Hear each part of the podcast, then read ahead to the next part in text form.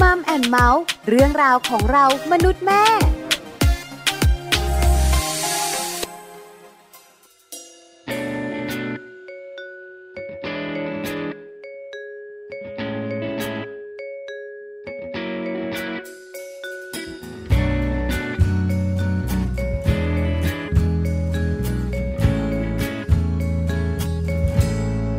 จะทำทุกทุ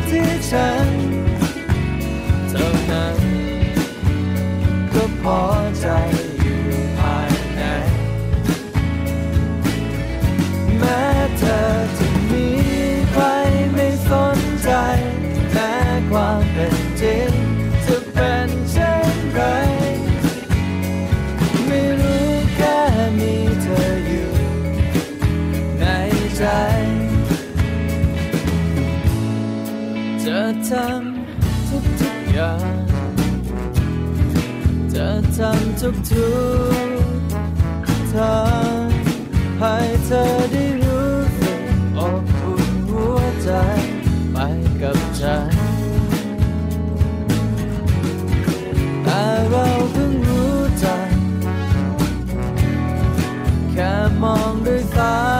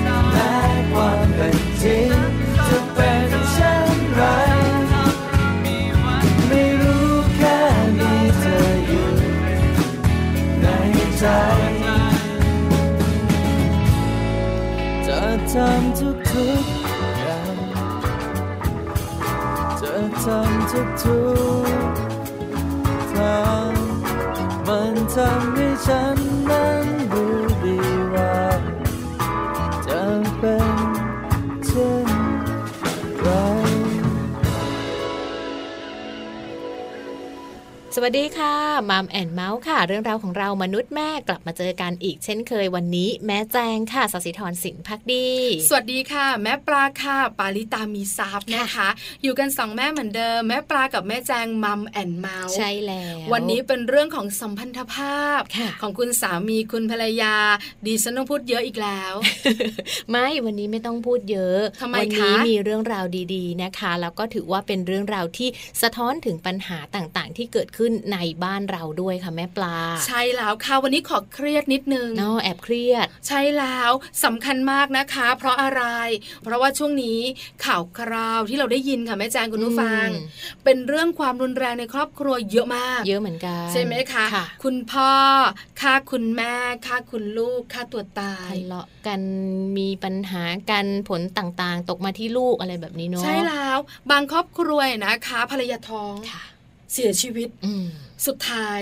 สงสัยคุณสามีค่ะ ใช่ไหมคะ เยอะมากทีเดีดูยวเป็นเรื่องราวของความรุนแรงเยอะเลย แล้วบางครอบครัวนะคะ แม่กับพ่อทำร้ายกันค่ะแล้วลูกอืมก็เห็นด้วยอืมอืมอืมวันนี้ค่ะมัมสตอรี่ของเรามีเรื่องนี้มาคุยกันค่ะคความรุนแรงในครอบครัว เรื่องส่วนตัวหรือปัญหาสังคม ใช่แล้วเอออยากค่ะรู้นะอืมจริง ๆ แล้วเนี่ย เรื่องของครอบครัว เป็นเรื่องส่วนตัวค่ะ มักจะมีการบอกกล่าวกันว่า อย่าไปยุ่งนะอืมอืมเวลาสามีภรรยาเขาทะเลาะกันเนี่ยค่ะพอเขาดีกันนะ เราเป็นแมวเชียเออใช่ใช่ไหมเคยได้ยินไหมอืมไม่ใช่แมว เพราะฉะนั้นเนี่ยนะคะ ก็มักจะไม่มีใครอยากยุ่งกับเรื่องของครอบครัวค่ะของใครอืมอืมแต่ปัจจุบันนี้มันไม่ใช่มันละไม่ใช่ละเรื่องของครอบครัวเป็นปัญหาใหญ่ในสังคมค่ะเป็นเรื่องการใช้ความรุนแรงค่ะวันนี้มีข้อมูลมาคุยกันแต่เราสองคนคุยเรื่องนี้ ดูไม่ดีแน่ ๆ เลย ใช่ค่ะ เราเลยต้องขอคำแนะนำนะคะ จากนายแพทย์ปราการถมยางกูลค่ะนายแพทย์เชี่ยวชาญด้านเวชกรรม สาขาจิตเวชและที่ปรึกษากรมการแพทย์ค่ะ คุณหมอปราการนะคะ มารายการของเราค่อนข้างบ่อยเหมือนกันใช่แล้วแล้วก็ค่ะพูดคุยในประเด็นต่างๆ ที่น่าสนใจค่ะ วันนี้เป็นอีกหนึ่งเรื่องเลย เป็นอีกหนึ่งประเด็นเรื่องของความรุนแรงในครอบครัวนะคะ ซึ่งคุณหมอบอกว่าอยากจะพูดคุยให้พวกเราได้ติดตามกันด้วยค่ะมัมซอรี่วันนี้ห้ามพลาดนะคะ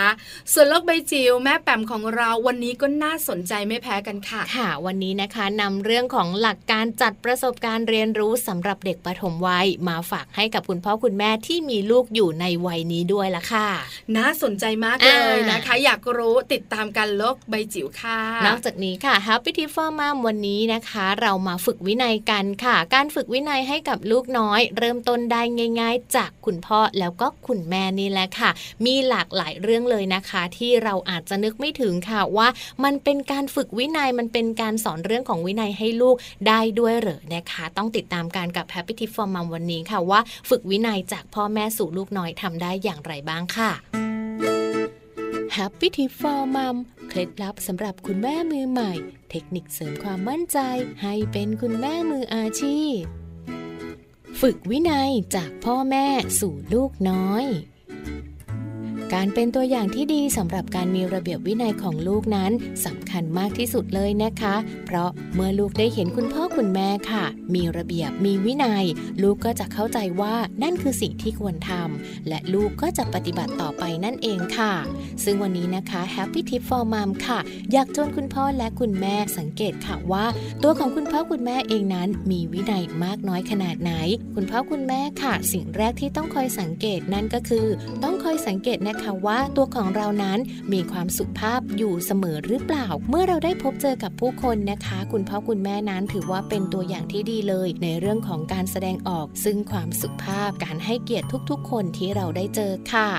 การยกมือไหว้ หรือว่าการทักทายพูดคุยด้วยความสุภาพอ่อนโยน จะเป็นอีกหนึ่งเรื่องเลยนะคะ ที่ลูกสามารถดูและสามารถเรียนแบบพฤติกรรมได้ค่ะ นอกจากนี้คุณพ่อคุณแม่นะคะ ลองสังเกตตัวเองด้วยว่า เป็นคนที่ยอมรับผิด ยอมขอโทษและรู้จักปรับปรุงตัวหรือไม่ค่ะ เมื่อคุณพ่อคุณแม่ทำผิด และมีการยอมรับความผิด ไม่อ้างและไม่โทษปัจจัยอื่น ๆ รวมทั้งรู้จักการขอโทษ และแสดงให้เห็นถึงการปรับปรุงตัว สิ่งนี้ละค่ะคือสิ่งที่สามารถทำให้ลูกเห็น และลูกสามารถที่จะไม่กลัวในการที่จะทำความผิด ซึ่งแน่นอนเลยนะคะ การบอกลูกค่ะ ว่าต้องมีความละเอียดรอบคอบ และถ้าทำผิดแล้วต้องรู้จักขอโทษ ถือว่าเป็นสิ่งที่เหมาะสม และลูกจะทำตามตัวอย่างที่คุณพ่อคุณแม่ทำนั่นเองค่ะ ส่วนเรื่องของการรักษาสัญญานะคะ ก็เป็นสิ่งหนึ่งเหมือนกันที่คุณพ่อและคุณแม่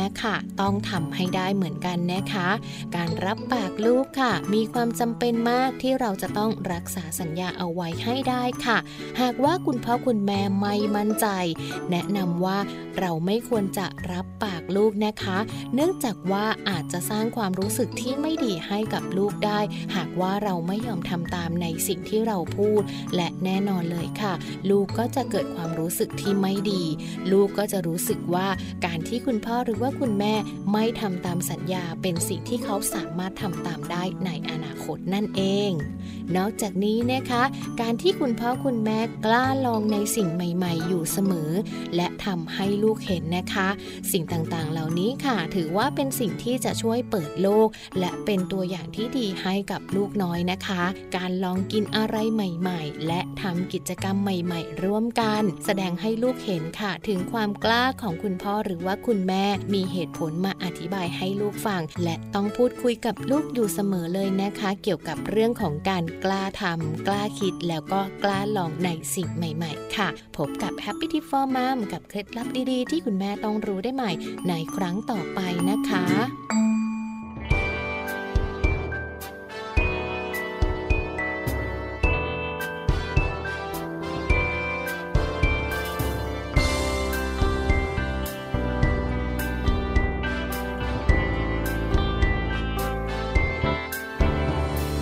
คำบางคำจากคนบางคนไม่อ่าจจะบอกเรื่องราว เอ่ยเบาๆ ก็ยังไม่ยากเกินไป ใจบางใจ เก็บคำเป็นพันที่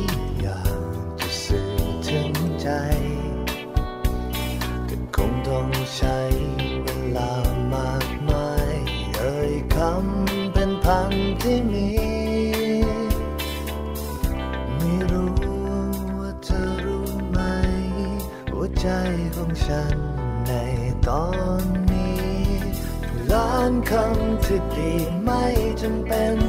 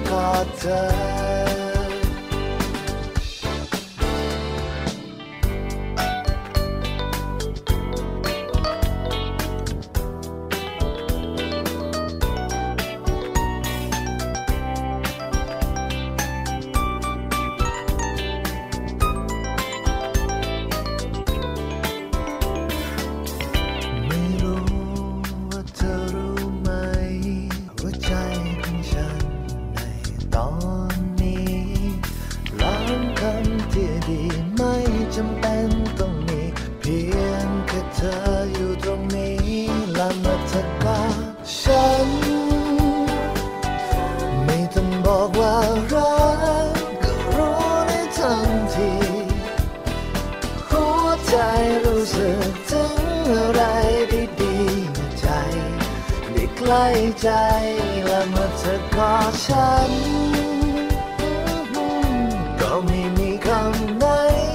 ให้ฉันต้องบรรยาย แล้วเธอว่าไงแล้วเธอรู้สึกไหมและเมื่อเธอกอด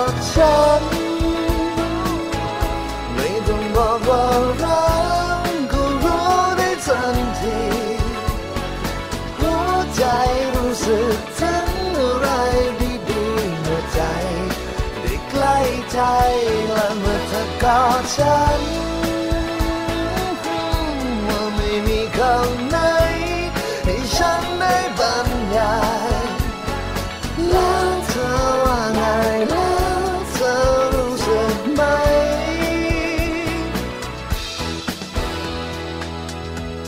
เมื่อฉันกอด ธอกลับเข้ามาค่ะในช่วงนี้นะคะ วันนี้ค่ะจะแอบถามคำถามแม่ปลานะคะ ให้แม่ปลาตอบสักนิดนึงค่ะว่า เวลาที่แม่ปลาค่ะทะเลาะกับคุณสามีค่ะ เวลาโกรธกันเนี่ยแม่ปลานับ1นถึงสิในใจไหมไม่ค่ะทำไมอะลุยค่ะ ไม่มีนับไม่คือะไรเลยเหรอปัญหาที่เกิดขึ้นต้องได้รับคำตอบอืมหรือไม่ก็ต้องเคลียร์เคลียร์ให้จบตรงนั้นเลย ใช่แล้วค่ะ แล้วก็มักจะทะเลาะกันรุนแรงกว่าเดิมนั่นไงหรือบางครั้งก็เคลียร์กันได้อ๋อเหรอ แต่ก็มีคุณแม่แม่ๆหลาย ๆ ครอบครัวนะแม่แจงค่ะเวลาโกรธเนี่ยนะคะ ก็นับ1นถึงสิค่ะ พอไหมไม่พอ บางคนเนี่ยหนึ่งถึงร้อยก็ยังโกรธกันอยู่เลยนะคะ วันนี้ที่หยิบเรื่องนี้มาถามแม่ปลาค่ะ เพราะว่าเรามีข้อมูลค่ะ ว่าถ้าหากว่าเราโกรธกันเนี่ย อย่านับ1ถึง10นะ เหตุผลมีแน่นอน เพราะอะไร เพราะว่าคนเราเนอะสามีภรรยาอยู่ใกล้กันทะเลาะกันอยู่แล้วร่วมล่ะกัน ก็มีหล่ะที่ต้องทะเลาะกันค่ะแม่แจงค่ะจะเรื่องไหนเรื่องหนึ่งเนี่ยนะคะ หรือว่าหลาย ๆ เรื่องมารวมกันก็มีเหมือนกันค่ะควันออกหูนะบางคน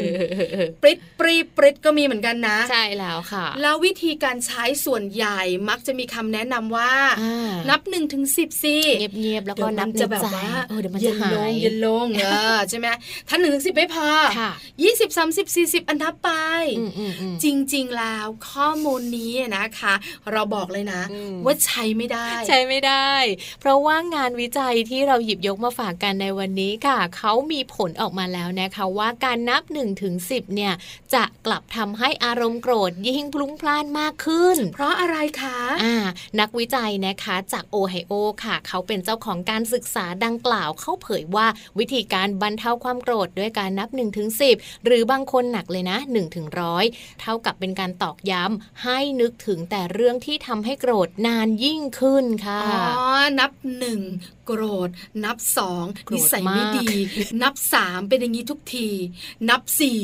เฮ้ยโกรธไม่ไหวแล้ว ไม่ไหวแล้วใช่เออใช่นะคะถ้าหากว่าเรามีการฝึกตัวเองนะคะ ให้รู้จักโฟกัส กับสิ่งที่ทำให้เราโกรธค่ะ มันจะทำให้อารมณ์โกรธของเรานั้นพุ่งพล่านมากยิ่งขึ้น แล้วก็จะแสดงออกด้วยความก้าวร้าวออกมาได้มากยิ่งขึ้นด้วยค่ะแม่ปลา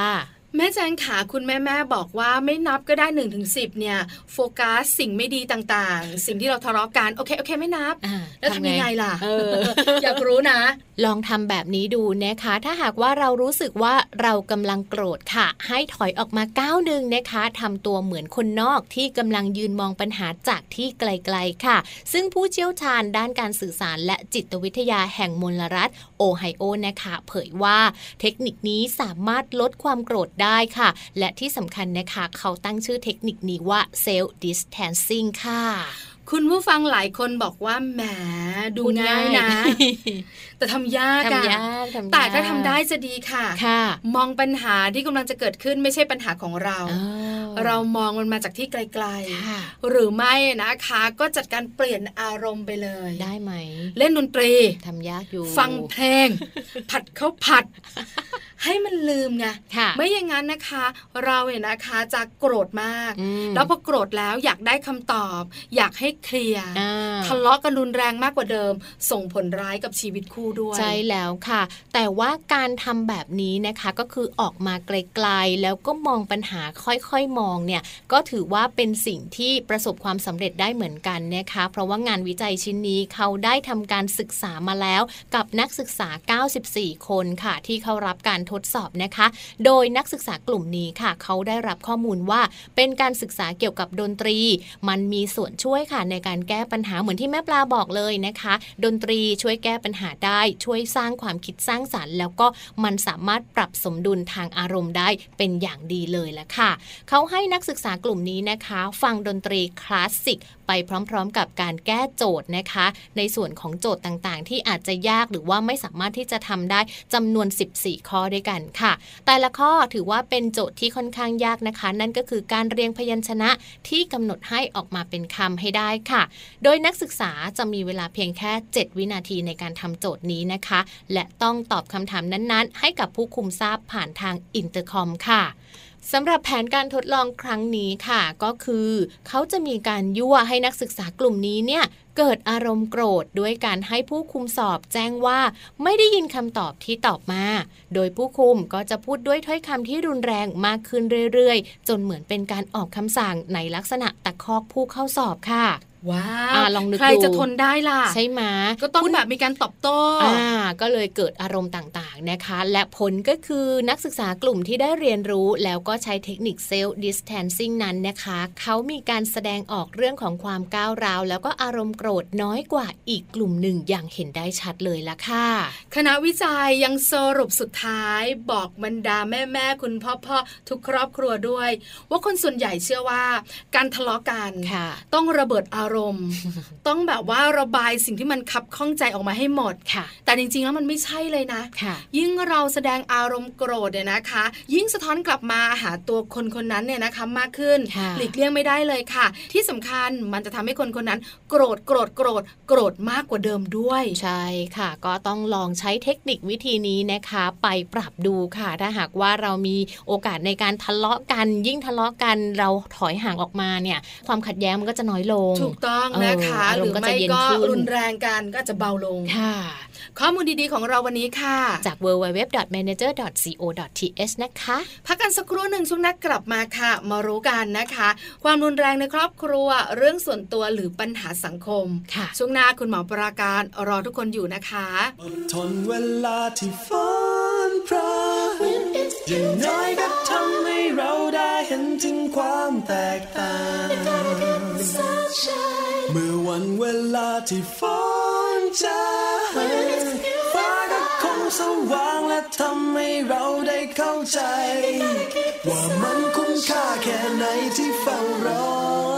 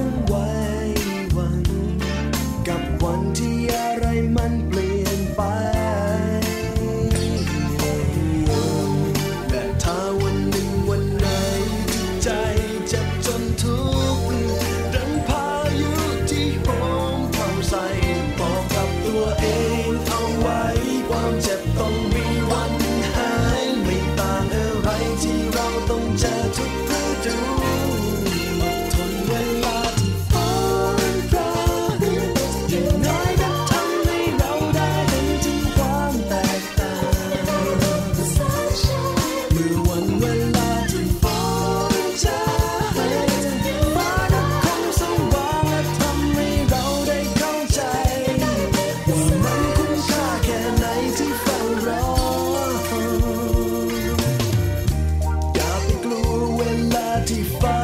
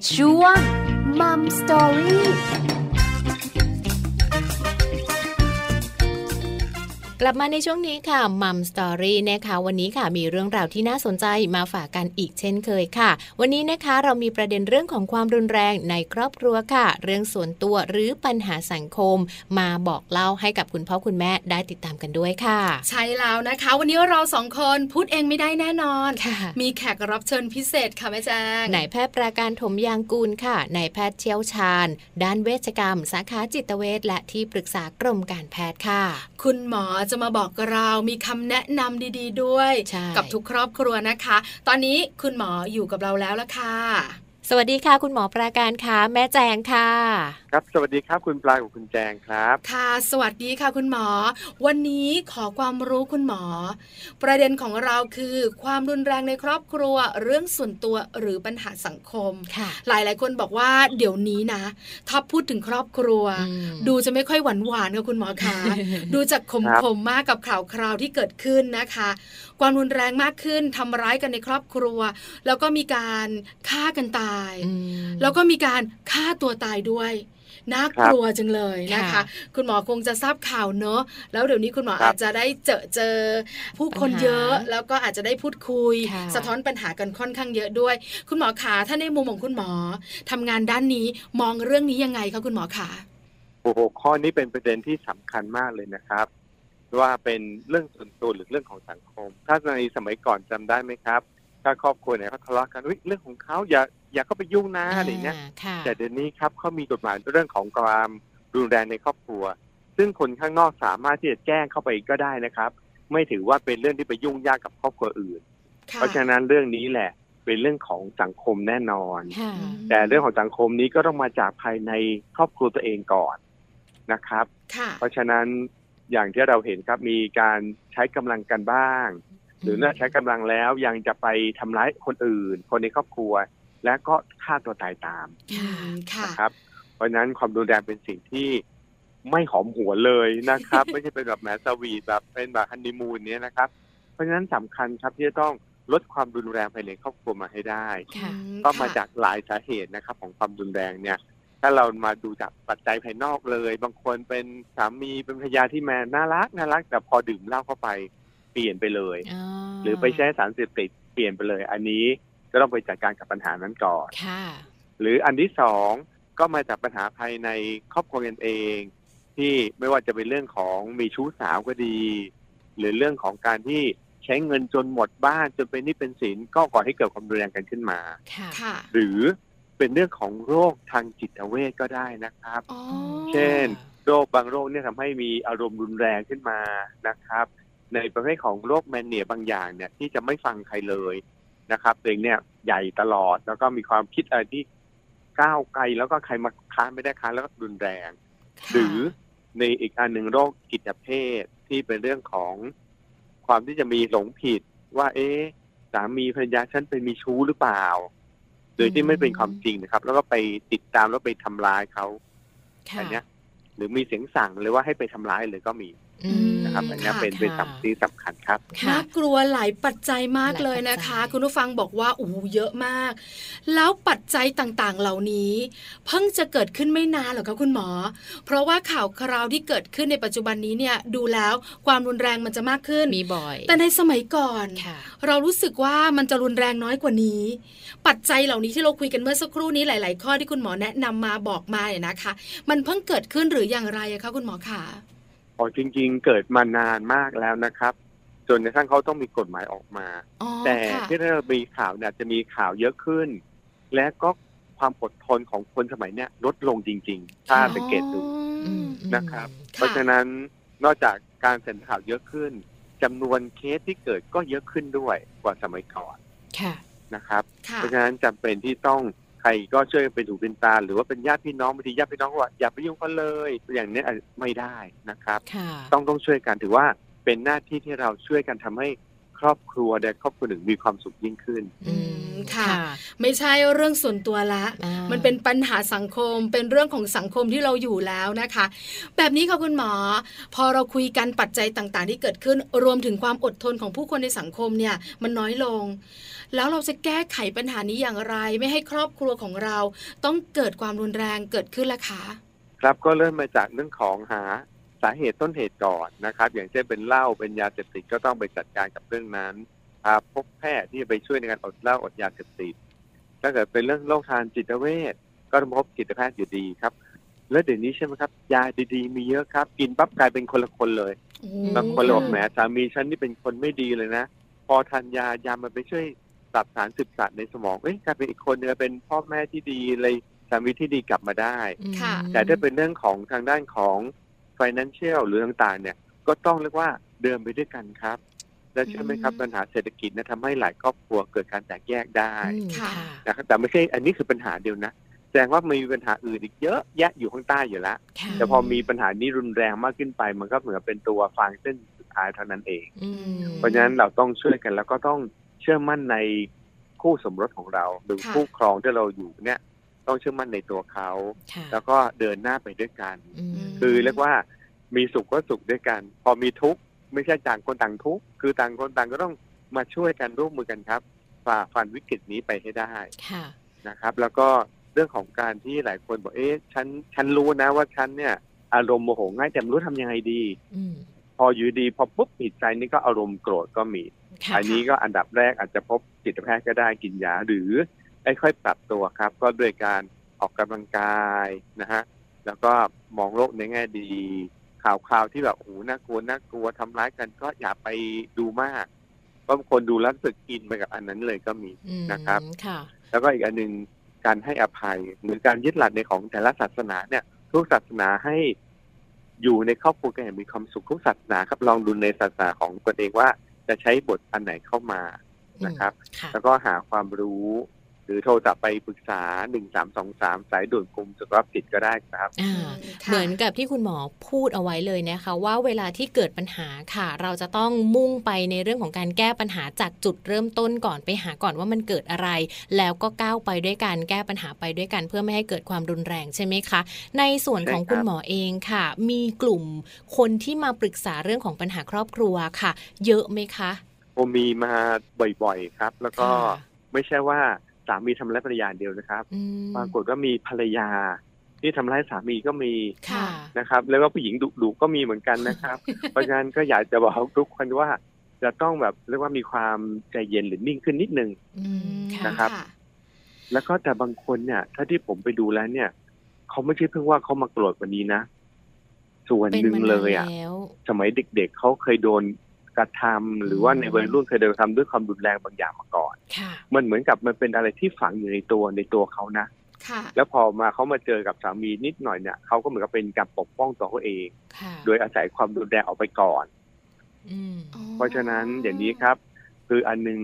นอกจากที่บอกว่าที่บอกแหมอะไรอะไรหมอก็ให้ยาอย่างเดียวไม่ใช่อืมจะต้องเข้าไปหาให้ได้ว่าอะไรคือ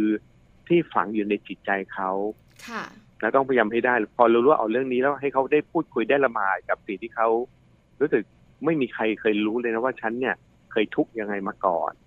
ไม่เคยมีใครรู้ว่าฉันเคยเจ็บใจเรื่องนี้มาก่อนจากคนในครอบครัวฉันเองอะไรเนี้ยค่ะค่ะเพราะฉะนั้นถ้าเกิดเราช่วยให้เขาระบายนี่ออกมาไอ้ความ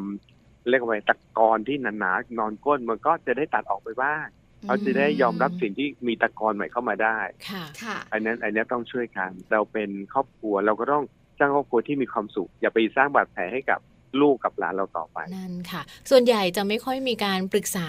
ไม่ว่าจะเป็นคุณหมอ ไม่ว่าจะเป็นทางสายด่วนต่างๆ ที่มีอยู่ ส่วนใหญ่ก็จะใช้ในเรื่องของอารมณ์ตัวเองเป็นหลักค่ะ คุณหมอคะ ในส่วนนี้ค่ะ คุณหมอช่วยพูดถึงผลเสียที่จะเกิดขึ้นกับครอบครัว กับลูกหลานค่ะ ที่อาจจะต้องได้รับผลจากการกระทำที่รุนแรงของคนในครอบครัวสักนิดหนึ่งได้ไหมคะ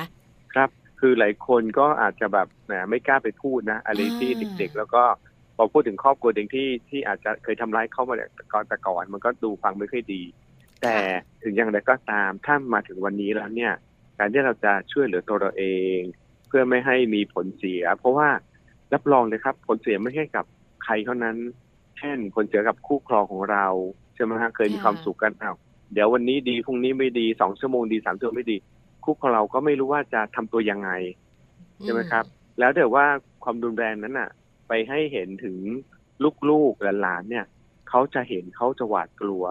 เขาจะไม่รู้สึกถึงความปลอดภัยในครอบครัวค่ะเขาก็จะไปหาความปลอดภัยนอกครอบครัวอืมหาคนอื่น ซึ่งในสังคมปัจจุบันเนี่ย คนดีมีเยอะ แต่คนที่คอยฉวยโอกาสกับอันเนี้ยมีเยอะกว่าใช่ไหมครับมีมากเลยอืมฉวยโอกาสกับคนที่มีความทุกข์กับในครอบครัวค่ะตอนแรกก็จะเข้ามาดีด้วยแหละอ๋อฉันฟังเธอโอ้ยวันนี้เขาจะฟังเก่งเลยนะอ่าฟังนู้นฟังนี้เสร็จแล้วเขาจะชักจูงไปในแบบของเขาอืมไปใช้ยาเสพติดบ้าง หรือไปมีเพศสัมพันธ์อะไรแบบเนี้ยบ้างก็น่ากลัวครับอันนี้ เพราะฉะนั้นการที่เราเป็นคุณพ่อคุณแม่หรือเป็นสามีภรรยาถ้าเกิดเรามีความรุนแรงในครอบครัวเนี่ย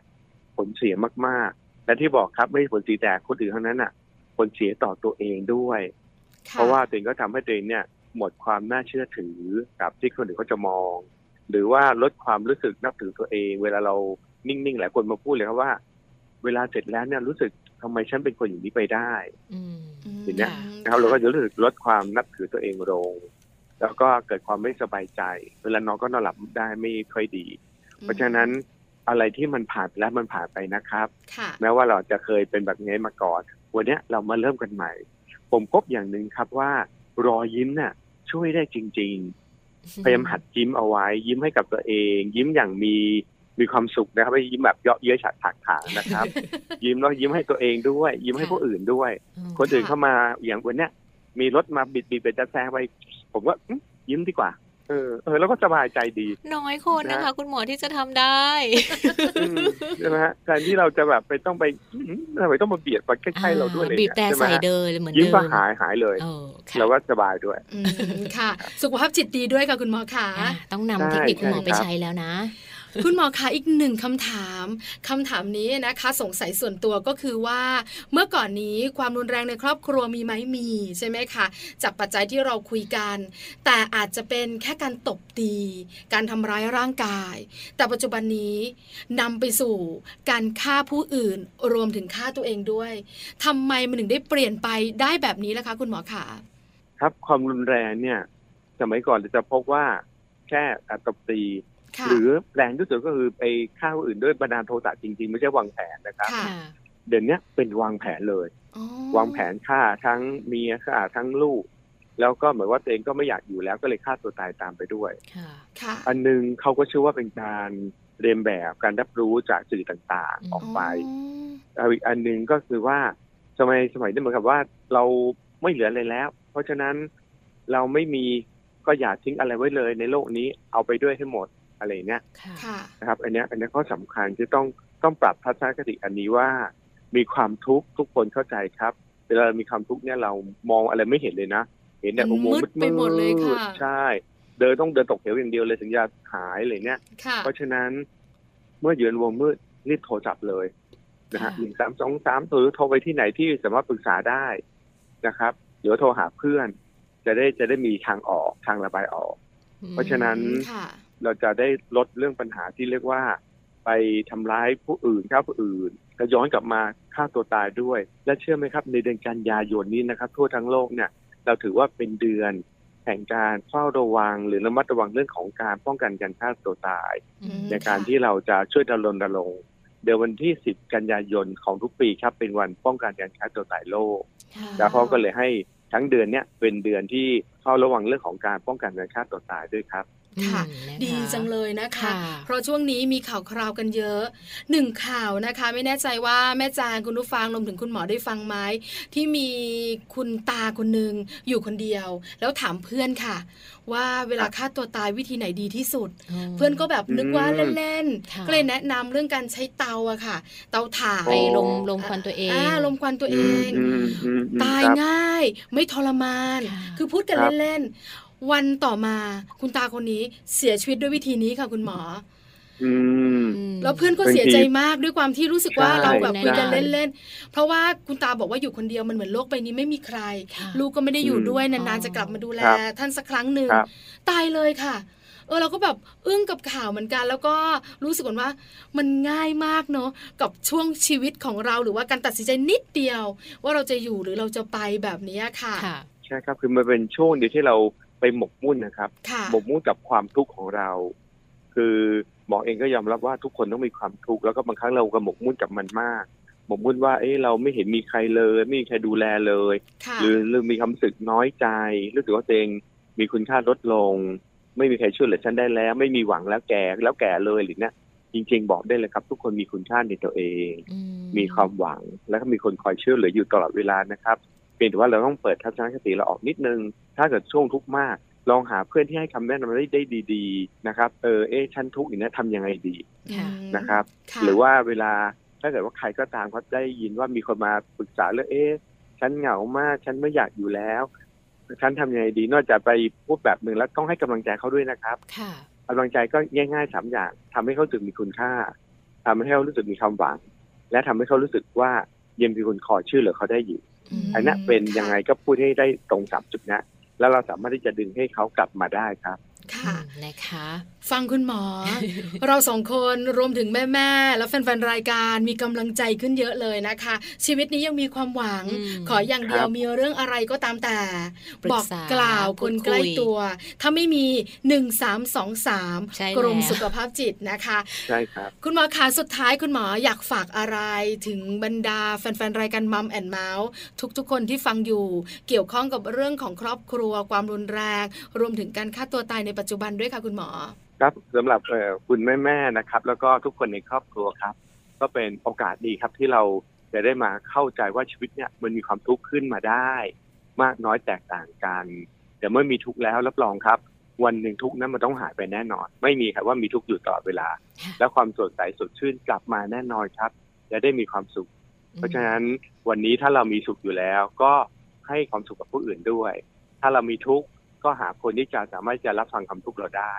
แล้วก็เชื่อมั่นเสมอครับว่าวันข้างหน้ามีความสุขแน่นอน แล้วผมคุยกับผู้ป่วยทุกคนเลยนะ ผู้ป่วยทุกคนที่มาพูดก็บอกอุ้ยหมอได้แต่ปลอบใจฉันแหละ จริง ๆ ไม่ได้หรอก แต่พออยู่ไปอยู่มาคือรักษาไปมาเนี่ย ทุกคนกลับมาบอกว่าเออเป็นจริงอย่างที่หมอพูดจริง ๆ อะอืมเพราะความทุกข์นั้นมันก็หายไปแล้วตอนนี้ฉันก็มีความสุขมากขึ้นอืมค่ะดีที่เขาผ่านพ้นจุดนั้นมาได้ไม่ถึงกับเสียชีวิตไปอืม ค่ะนะนะคะคะวันนี้ค่ะเรียกว่าข้อมูลของคุณหมอนะคะ สร้างกำลังใจสร้างแรงบันดาลใจ แล้วก็จะทำให้ทุกๆ คนค่ะ มีความสุขเกิดขึ้นได้ในครอบครัวด้วยนะคะนำข้อมูลดีๆของคุณหมอไปปรับใช้ได้เลยค่ะ วันนี้ขอบคุณคุณหมอนะคะในแพทย์ประการถมยังกุลมาก ๆ เลยค่ะครับขอบคุณครับคุณปลาคุณแจงและท่านผู้ฟังมากครับขอบขอบคุคุณณค่ะค่ะ สวัสดีค่ะ ครับ สวัสดีครับ สวัสดีค่ะ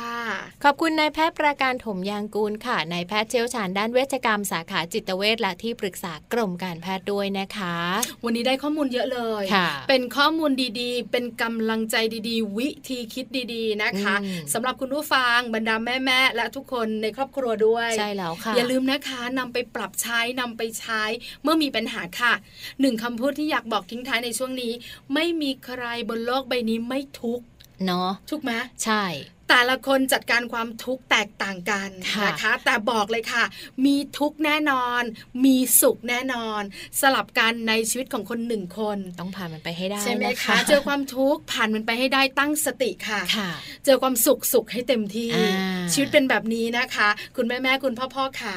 ฝากไว้ฝากไว้สู้ๆทุกครอบครัวค่ะ ใช่แล้วค่ะ พักกันสักครู่หนึ่งดีกว่านะคะ แล้วเดี๋ยวช่วงหน้าค่ะโลกใบจิ๋วแม่แบบนี้ธิดาแสงสิงแก้วค่ะ กลับมาในเรื่องของการการจัดประสบการณ์การเรียนรู้สำหรับลูกน้อยค่ะ จะเป็นการจัดแบบไหนอย่างไร เดี๋ยวกลับมาค่ะ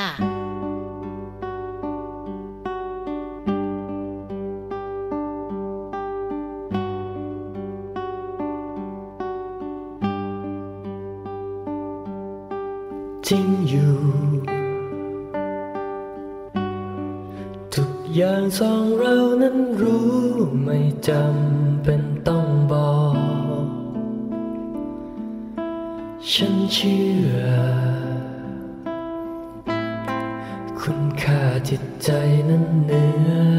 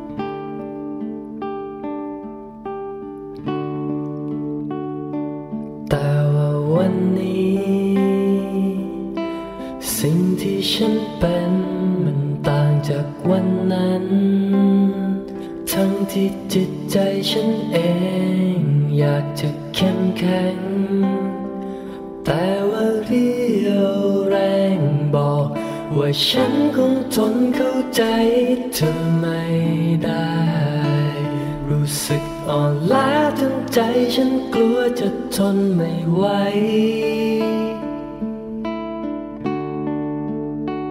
โปรดเถอะนะ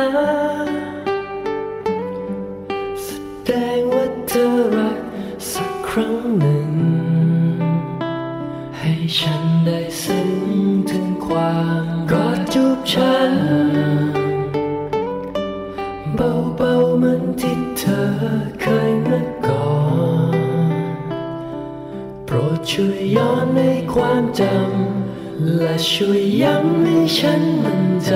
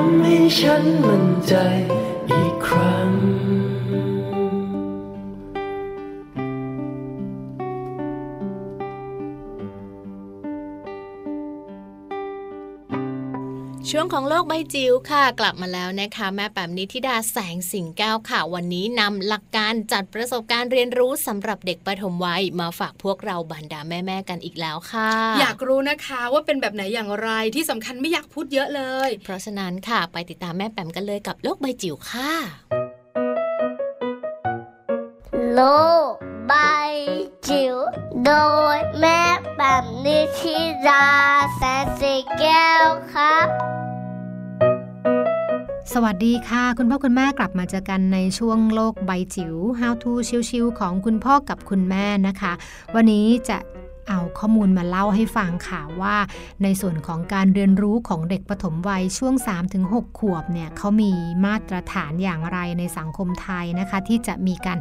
หลักการในการจัดประสบการณ์เรียนรู้แบบไหนบ้าง เราเป็นพ่อเป็นแม่ควรจะรู้เอาไว้นะคะ เพราะว่าบางส่วนเราสามารถช่วยเสริมนะคะ แล้วก็ช่วยเติมให้เวลาที่อยู่ที่บ้านด้วย เป็นข้อมูลจากสำนักวิชาการ และมาตรฐานการศึกษาสำนักงานคณะกรรมการการศึกษา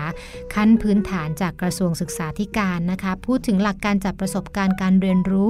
ของเด็ก 3-6 ขวบนะคะ ก็เป็นหลักสูตรการศึกษาปฐมวัยละค่ะ ก็บอกว่าการจัดประสบการณ์ต้องจัดในรูปแบบบูรณาการผ่านการเล่นนะคะ นั่นแปลว่าจะจับเขามานั่งเรียนหนังสือท่องกอไก่ขอไข่เนี่ยไม่ได้การแน่ๆค่ะ ต้องให้เกิดการเรียนรู้ผ่านการเล่น แต่ก็ไม่ใช่เล่นเละเทะนะคุณผู้ฟัง เป็นการเล่นอย่างมีความหมายก็คือการเล่นอย่างมีวัตถุประสงค์ของการเล่นนะคะ เช่น การเล่นไขของเนี่ยก็ไม่ใช่แค่การเล่นไขของ แต่ว่าเป็นการเล่นไขของเพื่อให้เด็กๆ มองเห็นบทบาทของคนขาย คนซื้อ ให้เด็กๆเข้าใจเรื่องของการซื้อการขายเรื่องของราคาเรื่องของเงินนะคะ แล้วก็เพิ่มทักษะทางภาษาในการพูดคุยเล่นขายของเป็นต้นนะคะ ดังนั้นจะไม่ใช่การเล่นโดยทั่วไป แต่ว่าจะเป็นการเล่นอย่างมีความหมายนะคะ การจัดประสบการณ์จึงเป็นสิ่งสำคัญมาก ๆ เลย ถ้าว่าคนที่จัดนั้นมีความรู้มีความคิดสร้างสารรค์มีเทคนิคดีๆ ก็จะทำให้เด็กๆนั้นเนี่ยมีการพัฒนาการที่ดีมาก ๆ เลยนะคะ หลักการจัดประสบการณ์ การเรียนรู้สำหรับเด็กปฐมวัยที่เขาว่ากันไว้นะคะ ก็คือว่า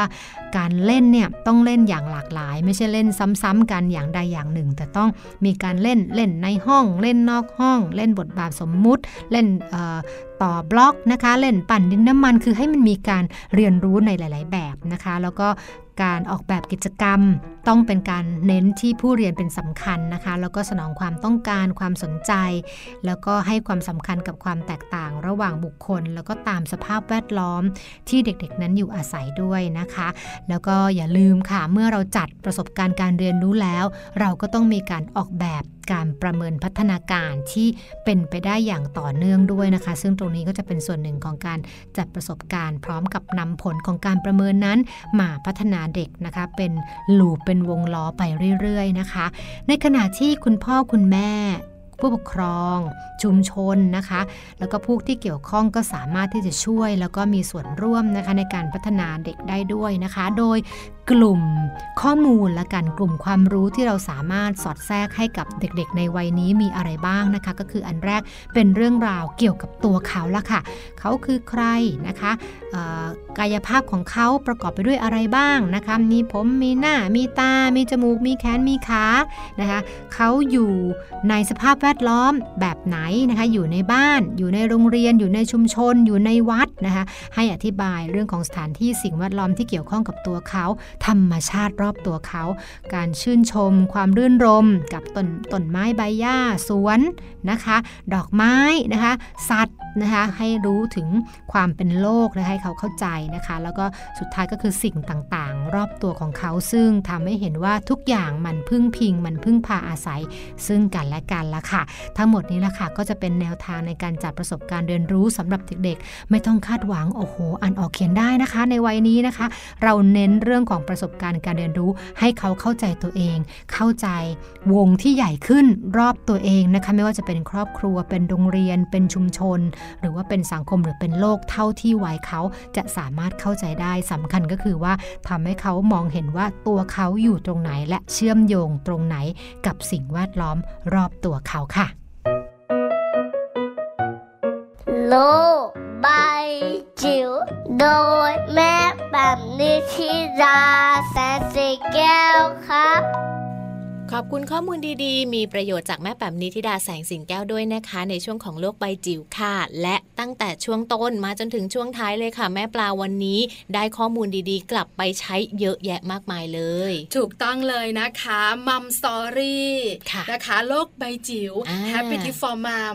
วันนี้น่าจะถูกอกถูกใจคุณแม่ๆของเราแฟนๆรายการมัมแอนเมาส์ที่สำคัญค่ะเวลาหมดแล้วค่ะแม่แจ้งคุณผู้ฟังค่ะ กลับมาติดตามเรื่องราวดีๆ กับพวกเราทั้ง้งสองแม่ได้ใหม่ในครั้งต่อไปนะคะ ส่วนวันนี้ค่ะ แม่แจงรวมถึงแม่ปลาด้วยเราทั้งสองแม่ลาไปพร้อมกันเลยค่ะ สวัสดีค่ะ ทุกครั้งที่ฉันคิดถึงเธอ ใจมันคอยบอก